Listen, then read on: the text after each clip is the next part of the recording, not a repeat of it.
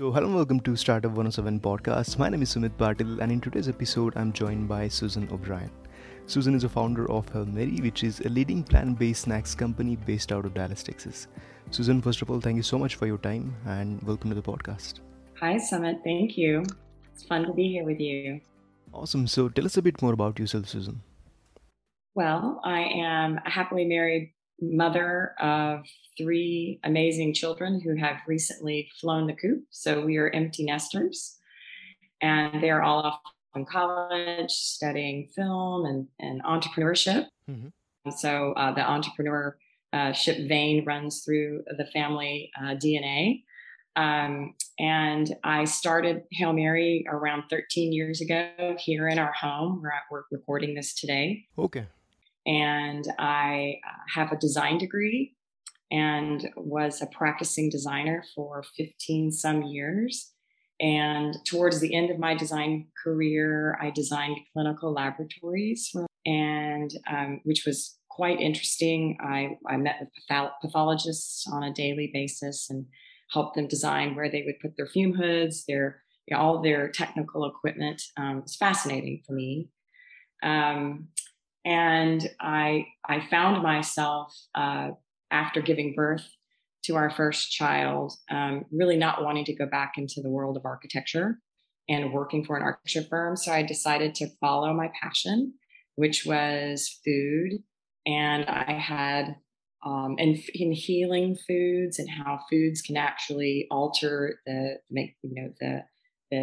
the chemistry of your brain and your gut and your health. And it's all super fascinating to me. Mm-hmm. And um, so I trained as a raw food chef with uh, a gentleman by the name of Giuliano Brotman out of Santa Monica, who at the time, and still is really the godfather of the raw food movement. Um, okay. Brilliant character. Um, mm-hmm. But I also was inspired by a woman named Renee Liu, who also had written uh, several books at the time um, on raw foods. And um, she really, uh, you know, energized me around the, the recipe book that she wrote, which for the first time, it was a recipe book. And I had immersed myself in all kinds of cooking. And I'm from the South, you know, from Houston. And it was very different growing up than the way we think about it today, as it, you know, as a healing modality, you know, the, in your food. Um, but she, she wrote a, a, a recipe book that had, that described all of the ingredients and how they actually can help heal the body. And to me, that was so fascinating. So the big takeaway after uh, training as a raw food chef was that these, um, these desserts that the raw food community and in the yoga community, which I was a big part of, um, had this luxurious mouthfeel, and it celebrated fats. Okay. And at the time, I mean, I can remember before I gave birth, and even before we were married, we used to count fat grams, you know, daily intake of fat grams, and we used to be afraid of fat. And so reading books by Udo Erasmus, um, Fats That Heal, Fats That Kill, um, learning about the benefits of coconut oil and the benefits of raw Um, monounsaturated fats from raw nuts rather than roasted nuts um, was was uh, a big, you know, aha moment for me. Um, this was back in um, you know the early nineties. So raw food was just raw food was not a thing in Texas. Nobody knew what, really what raw food was. It was a thing on the West Coast and a thing on the East Coast. Um, and so I set out to um, to craft these recipes that I had learned through uh, uh, Matthew Kinney, who's a, uh, just a champion of the plant-based movement. He now has many cooking uh, schools throughout the world, really. He's a genius and a friend. And he had these beautiful recipes that I made and would give to our kids um, at the carnival, you know, our kids' carnival parents and things. And it really resonated, resonated for me in a big way.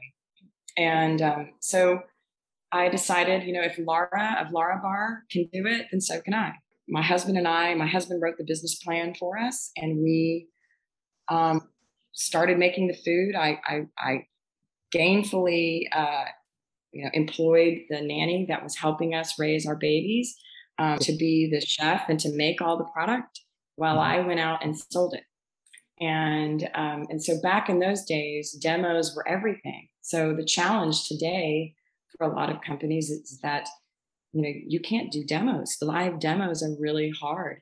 I mean, there are farmers markets now that I would um, actively um, tell any new C P G uh, startup to um, really actively pursue.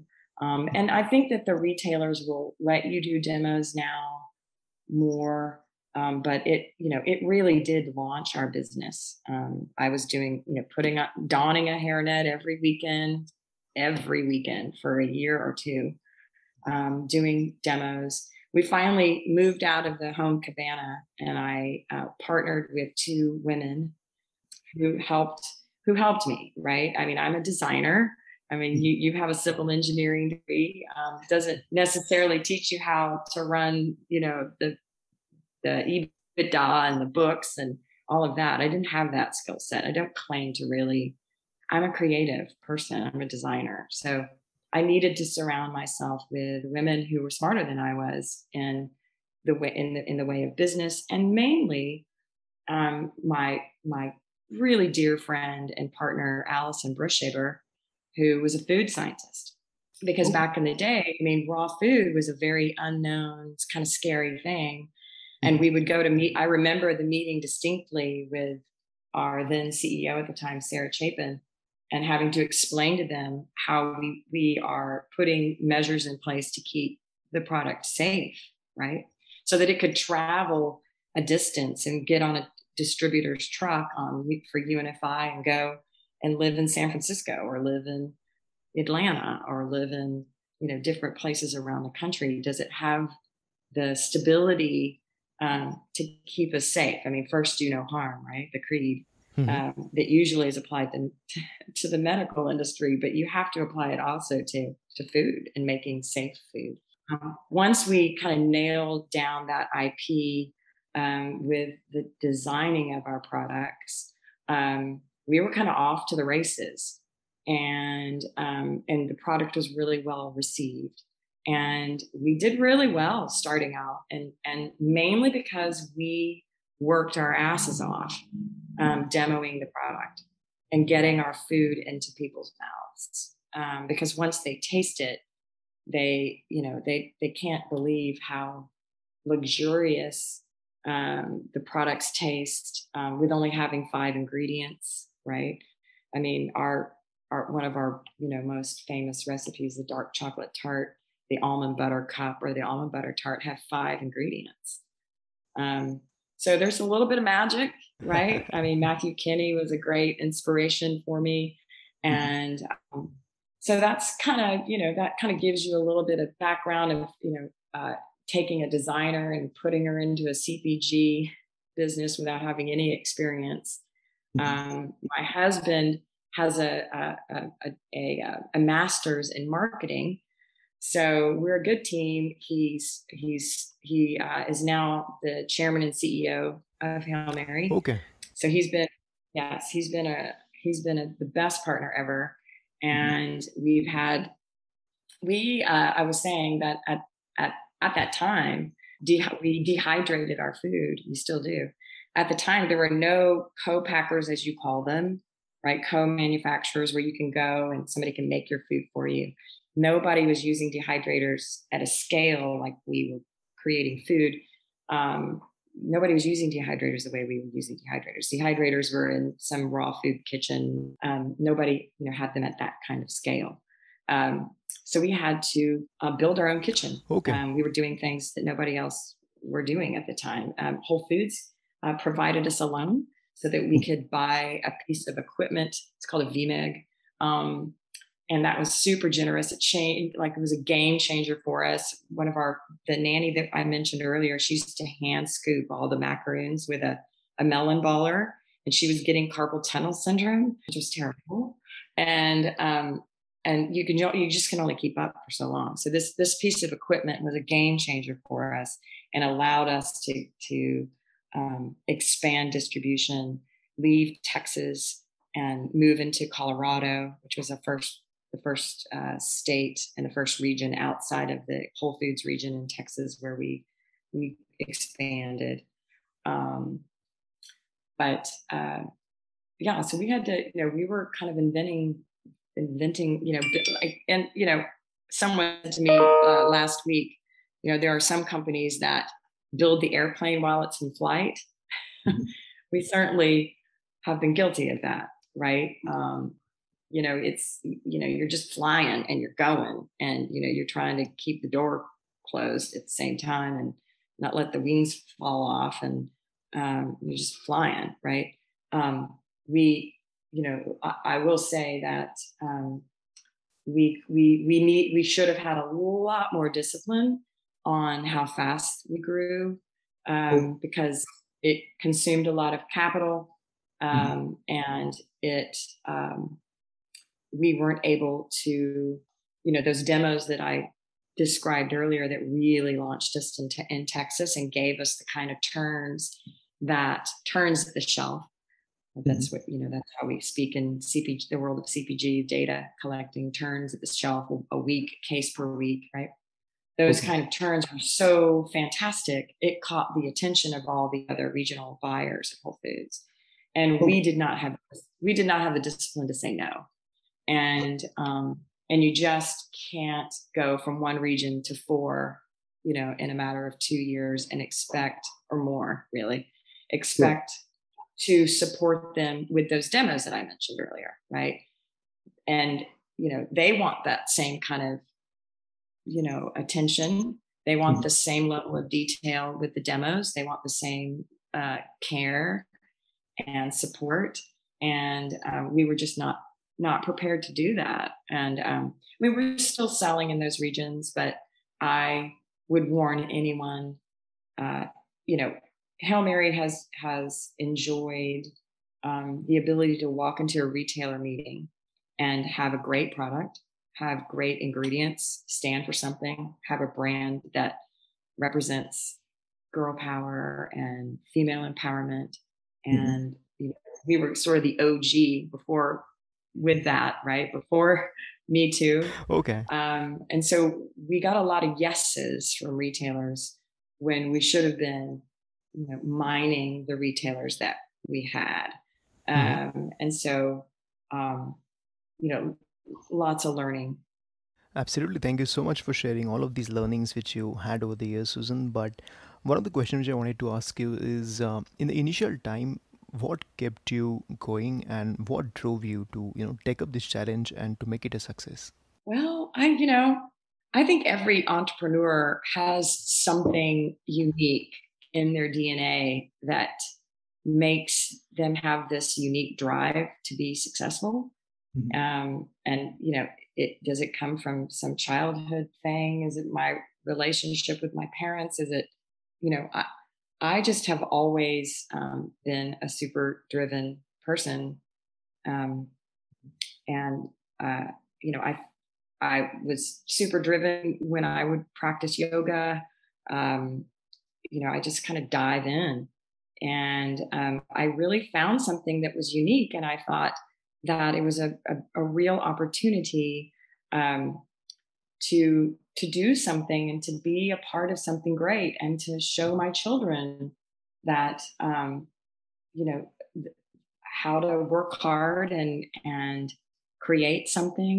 And, um, of course, and, and the fact that I'm married to a serial entrepreneur, um, we kind of, you know, wake up, eat, drink, and sleep entrepreneurial behavior, you know, twenty-four seven.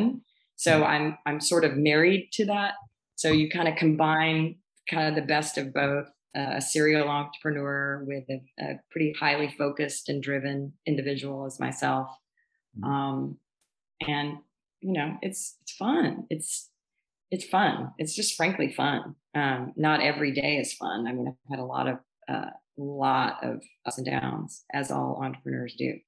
We have come out of a, uh, you know, a, a period where we grew, as we mentioned, Um, and expanded in ways that did not make sense for the business.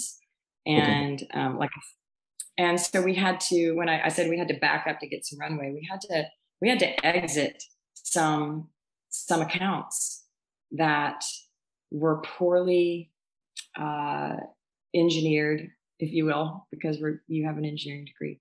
They were poorly um, designed in their pricing structure, in their promotional structure, and um, in the in the case packs uh, setup. You know, we're a a, um, a startup. We're, we're excuse me, we're a fresh product, and um, our case packs were frankly too big. I mean, advice that I could have, uh, uh, you know, really um, advice I really lacked. I wish I had better advice about how big to make our case packs, because uh, this is, I just gave some advice to a, a girl who's starting up with this really unique um, falafel uh, burger, a great product, great frozen product. And her case packs were like thirty or something. And, okay. um, and she's just brand new, just selling into a farmer's market. And I wish that I, I told her, oh my gosh, you have to, you have to change your case pack. Like, don't be more than six. Go to the, go to the shelf, go look at your friends or who you admire on the shelf where you want to sit next to them and see what their case pack sizes are. Go to the retailer who's stocking the shelves, make him your buddy or her your buddy, and understand how big those case packs are, because our case packs were way too big. What might be appropriate in size in a fresh environment, right? So we're talking about a refrigerated environment. What might be appropriate in a, a natural food store like Whole Foods is not going to be appropriate on the shelf at Safeway or at Kroger, where you don't have the foot traffic um, and you have a, a wide variety of consumers, you know, not necessarily as targeted as our, our target consumer. Um, so we had to, and so we were experiencing spoils. So by the time our product would land in Seattle, you know, it might only have a week left on its shelf life. And then it, there's twenty-four units and it has to sit on the shelf, and all twenty-four have to go through in a week. Okay. So all that comes back to you in, in the way of spoils, and um, managing your distributor chargebacks is not something we were doing well at all. Okay. And for years we didn't at all. Um, so let that be a warning. Um, in the world of C P G, uh, your distributors will charge you back for anything and everything they can whenever they can. They get up every morning and think about ways they can find you. And um, and I don't say that lightly, it's true. So, um, you know, when we were building the business, you know, we had to build the kitchen. That was monumental. We had to sell the product and market the product. That was the easy part. That was the fun part, is selling it and marketing it. That was a blast. Then, then you have to run the books, right? You got to manage your margins, manage your pricing, making sure your pricing structure doesn't collapse on you. Mm-hmm. And if you get too aggressive with going out into the marketplace and you're not mining your pricing structure, it can collapse on you. And then you got to rethink everything. So that is, you know, managing your margins, because we're working with premium ingredients. Mm-hmm. So our margins are thin. Um, and not, not every time, you know, sales, t- tons of sales don't always solve problems. People like to say that, oh, you know, a ton of sales can solve a lot of problems. Um, mm-hmm. At the end of the day, they just don't, right? You have to have everything working. You have to have the product working. The factory has to work. You have to make quality product. You have to nail the marketing. You have to nail, nail the sales, and you have to have a really smart C F O. And um, they all have to work in unison. You can't, you know, focus on, you know, we, we, we spent a lot of time, because that's where all the fun was, marketing and sales, because we were winning and we were killing it. Right. And, um, And then you can you can also uh, C P G uh, people can um, can fall prey to venture capitalists who can come in, and uh, the game is grow top line sales at all costs, so that in three years they can flip. Um, and you know that that is a tired tired playbook, mm-hmm. and I warn anyone and anyone uh, who is considering taking venture capital to um, really think hard about the partners that you bring along the way. You know, patient capital, um, capital that uh, is not uh, all about growth, um, mm-hmm. but the right kind of growth, and being super, super careful. And, you know, I mean, a, a Costco strategy can, can, can uh, destroy your pricing architecture if you don't do it right. So once again, we've had to back up to get more runway. We've had to rethink.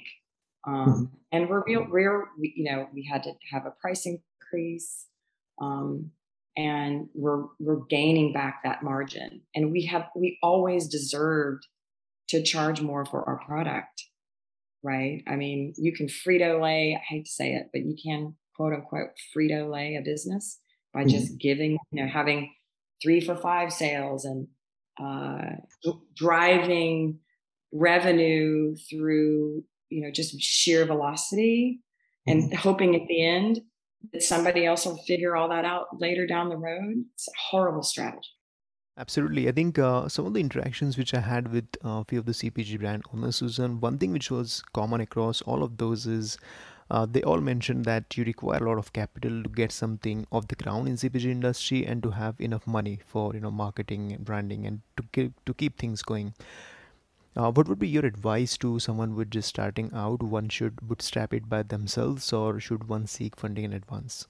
You should definitely bootstrap it as long as you possibly can. I have a dear friend who owns a, a clothing business that's taking off and doing really well. And again, she's not an overnight success either. She's been doing it for a long time, but she's recently sort of hit her stride, and she's killing it and doing really, really well. And she's still, you know, bootstrapping it. You know, margins, margins in clothes are great. I'll, I'll put that out as a caveat. That's great, right? Um, But she's doing really well, and she's bootstrapping. So I would definitely say that. She wants to grow, and she wants to expand, and she's considering taking on capital because she has perfected this model mm-hmm. that she could then take that blueprint and put it in another city, um, in another college campus. She has this brand around college campus, Koch, Koch, K O C H, for anybody okay. who's interested. Um, And I, I, you know, we, I, we, we've chatted many times about when is it right for her to take capital. Now it's good. I mean, it's good to take in capital. It allows you to grow. I mean, growth is where you get, you make more money. So, I mean, growth is good. Um, our original partner, partner, Steve and I, my husband, who I've mentioned, he and I funded the business in the beginning. And then we brought on capital through my husband's business partner. And he is the kind of partner you want to find. He's the partner that is patient. He's the partner that is like family, and is family, frankly, right? I mean, he technically is, we don't share D N A, D N A, but he is, he has that long view. He loves us. He wants us to be successful when we're sixty and seventy and eighty, and he wants our family to be successful. So mm-hmm. he's patient. He again is, continues to be our partner, and continues to invest. And, he, you know, he's always been there for us in this patient way, wanting us to grow in a smart way. So to conclude on that answer, that, to answer, finalize that, that question, line of questioning, um, yes, I believe in capital. I think it's important. And I think that um, finding patient capital is uh, where you want to land. And if it's, if it doesn't feel right, it doesn't, you know, feel like patient capital. And there's all kinds of questions you can ask about that um, to make sure you're partnering with people that uh, want to be around for the long haul. Uh, that makes sense, Susan. But uh, branding plays an important role in C P G industry. Uh, would love if you could you know, tell us about how you came up with the name. Sure, I'd love to. Um, so. At the time, I was uh, noodling around, if you will, with a yellow sketch pad, uh, what the names would be. Um, our children played chess, and we would go to chess tournaments every weekend. Uh, we would go to state chess tournaments. We would go, and they're kind of Um, I've never been much of a golfer. Um, I know it's a great sport and people love it, but um, it's kind of slow. And uh, chess is real slow and no one can talk and everybody's in a big room in a hotel. No one can talk and you know, you're there for hours. So I was, I was super inspired by the game of chess and the queen and the power that she holds on the board to be the most creative on the board. She has the ultimate ability to move in any way she wants to. So she has this unique power that in our society, females don't typically have. Mm-hmm. Um, so there was this, uh, you know, female empowerment sort of vibe that I was pulling and gathering as a mother of chess players. And so, and then as a designer, mm-hmm. um, uh, Alexander Girard is a, a well-known folk artist designer who has a museum in Santa Fe where we were married and where my business partner, Allison, lives, the food oh. scientist. It's my favorite, one of my favorite museums in the country. Uh, it's a folk art museum. And he was a designer for Knoll textiles. Oh. Mm-hmm. Um, and he just a fascinating, lovely designer. And I loved all of his folk art. And so he has this line of folk art, these dolls, that kind of reminded me of the chess piece, the female empowerment chess piece. And so our original brand icon was a queen. Um, it looked like a, a chess piece, a queen as a chess piece. So the name Hail Mary, I'm a, a yogi, um, uh, I, I'm a fairly spiritual person. I uh, love to meditate, journal, all that woo-woo stuff. I'm hook, line, and sinker for all that, uh, fully admit. And um, so, so Hail Mary for me was a, a female expression of empowerment. So I said, you know, we were kind of the O G uh, of, in, of female empowerment brands. And like our food, I think our food continues to resonate because of the intrinsic value that comes with just having clean ingredients that can benefit the body. And I always felt that I have this fascination with self-fulfilling names, mm-hmm. you know, like right? Madonna, right? Self-fulfilling name. And then a woman named Madonna, I mean, she's going to do, she's going to do something, right? Absolutely. Um, Steve Jobs, right? Uh, quite arguably the greatest job creator in the world, um, last name Jobs. So the name Hail Mary was uh, sort of inspiring to me that, you know, it, it it's, it keeps me kind of grounded in goodness and grounded in staying focused and um, offering good and goodness and um, honoring Mother Nature and honoring the planet. That, that's inspiring, Susan. That's a great Thank story. You. Thank you. You know, like you say, you have to go to the well every day. If you're going to mm-hmm. go to the well every day and climb a mountain, a little mini mountain every day, uh, you got to tap into the well of inspir- inspiration. And for me, that that female, uh, you know, that female um, intuition uh, is where I go for my, that's my well, if you will. Uh, that's great. Thank you so much for sharing that, Susan. But um, spirituality is an important part of your life. How much has it played a role into your success with Hail Mary? Yes, it had. It has. Um, you know, when we built... Uh, Sarah, Allison, and Steve-O, uh, mm-hmm. my husband, we built our kitchen. Um, we have, you know, had these beautiful workers there.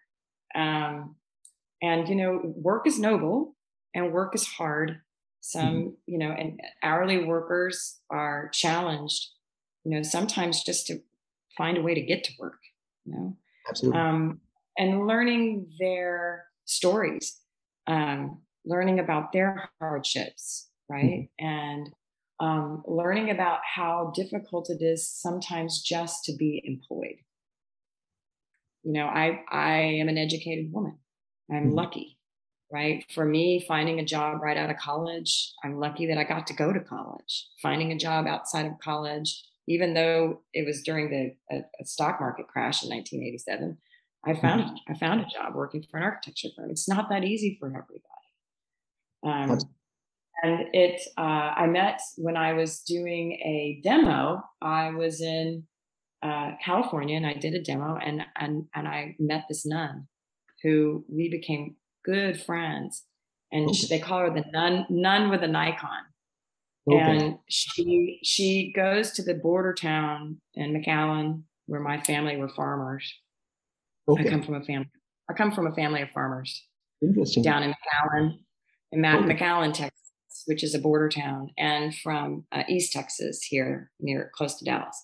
Okay. Um, and she she uh, she counsels with women um, who have been trafficked.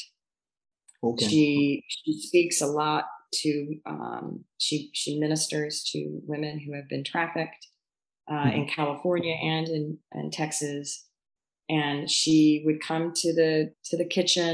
She would bless the workers at the kitchen. She would um, uh, she's just this light, this being that I and she's so brave. I mean, she just you know, frankly, I mean, how often do you meet a badass nun who goes to the border towns and these super, you know, terrifying, dangerous places and mm-hmm. ministers to women and children?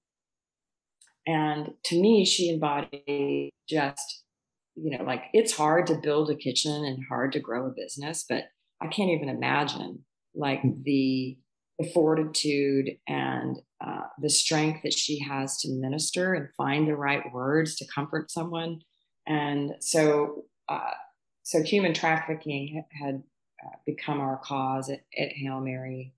And, um, you know, I, and, and, and back when we had, you know, were, were so uh, inspired by these stories that we were hearing, you know, nobody was really talking about human trafficking. I mean, ten years ago, nobody knew the statistics. You know, there's over four hundred children in Dallas every night who are trafficked. That's staggering, right? That's staggering in Dallas, Texas. So the, the magnitude, and it's such a, um, you know, it's such a, you know, for lack of a better term, it's just, it's kind of that, that underbelly of the, of our society that nobody wants to talk about, you know, it's just dirty and shameful and, uh, it's real, it's happening, and I applaud, uh, you know, uh, there's an organization here which we support, New Friends, New Life. I, I applaud the work that they do and all the organizations that are are working really hard. And what I love about it, it's a bipartisan um, effort in many ways. You know, very few uh, bipartisan efforts in our uh divided nation. Uh, it's one that we all can come together to support because, um, you know, it's it's uh, it's ugly. Uh, Susan, I really appreciate you sharing that. You know, I think uh, it's the greatest thing one can ever do, and in comparison to you know those challenges and those efforts, um, what we do is is nothing in comparison to that. So I really appreciate you sharing that. Uh, but one final question, Susan, for you is, uh, what's your vision for Hail Mary? Well, uh, you and I chatted before we started the podcast about, you know, the name of your podcast is called Startup.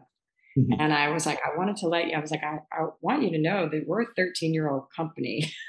We're not exactly a startup.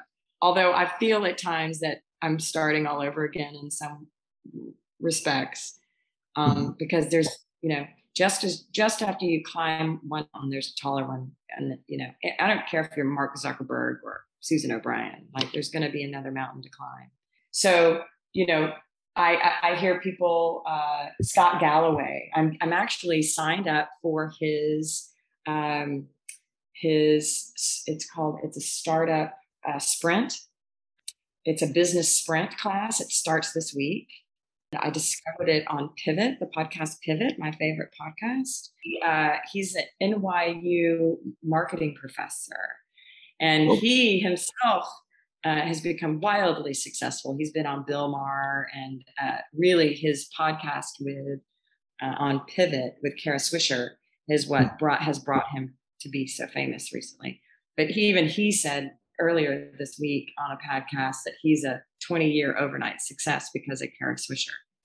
So mm-hmm. I would like to think that um, Hail Mary still has that overnight success story in her, And maybe it's a fourteen-year overnight success story, a fifteen-year, twenty-year overnight success story. Great brands and trend value that are here to stay, have a great, have great passion, great founding, a great story, obviously a great product, rooted in a vision around health and wellness, and ours, frankly, is around raw fats.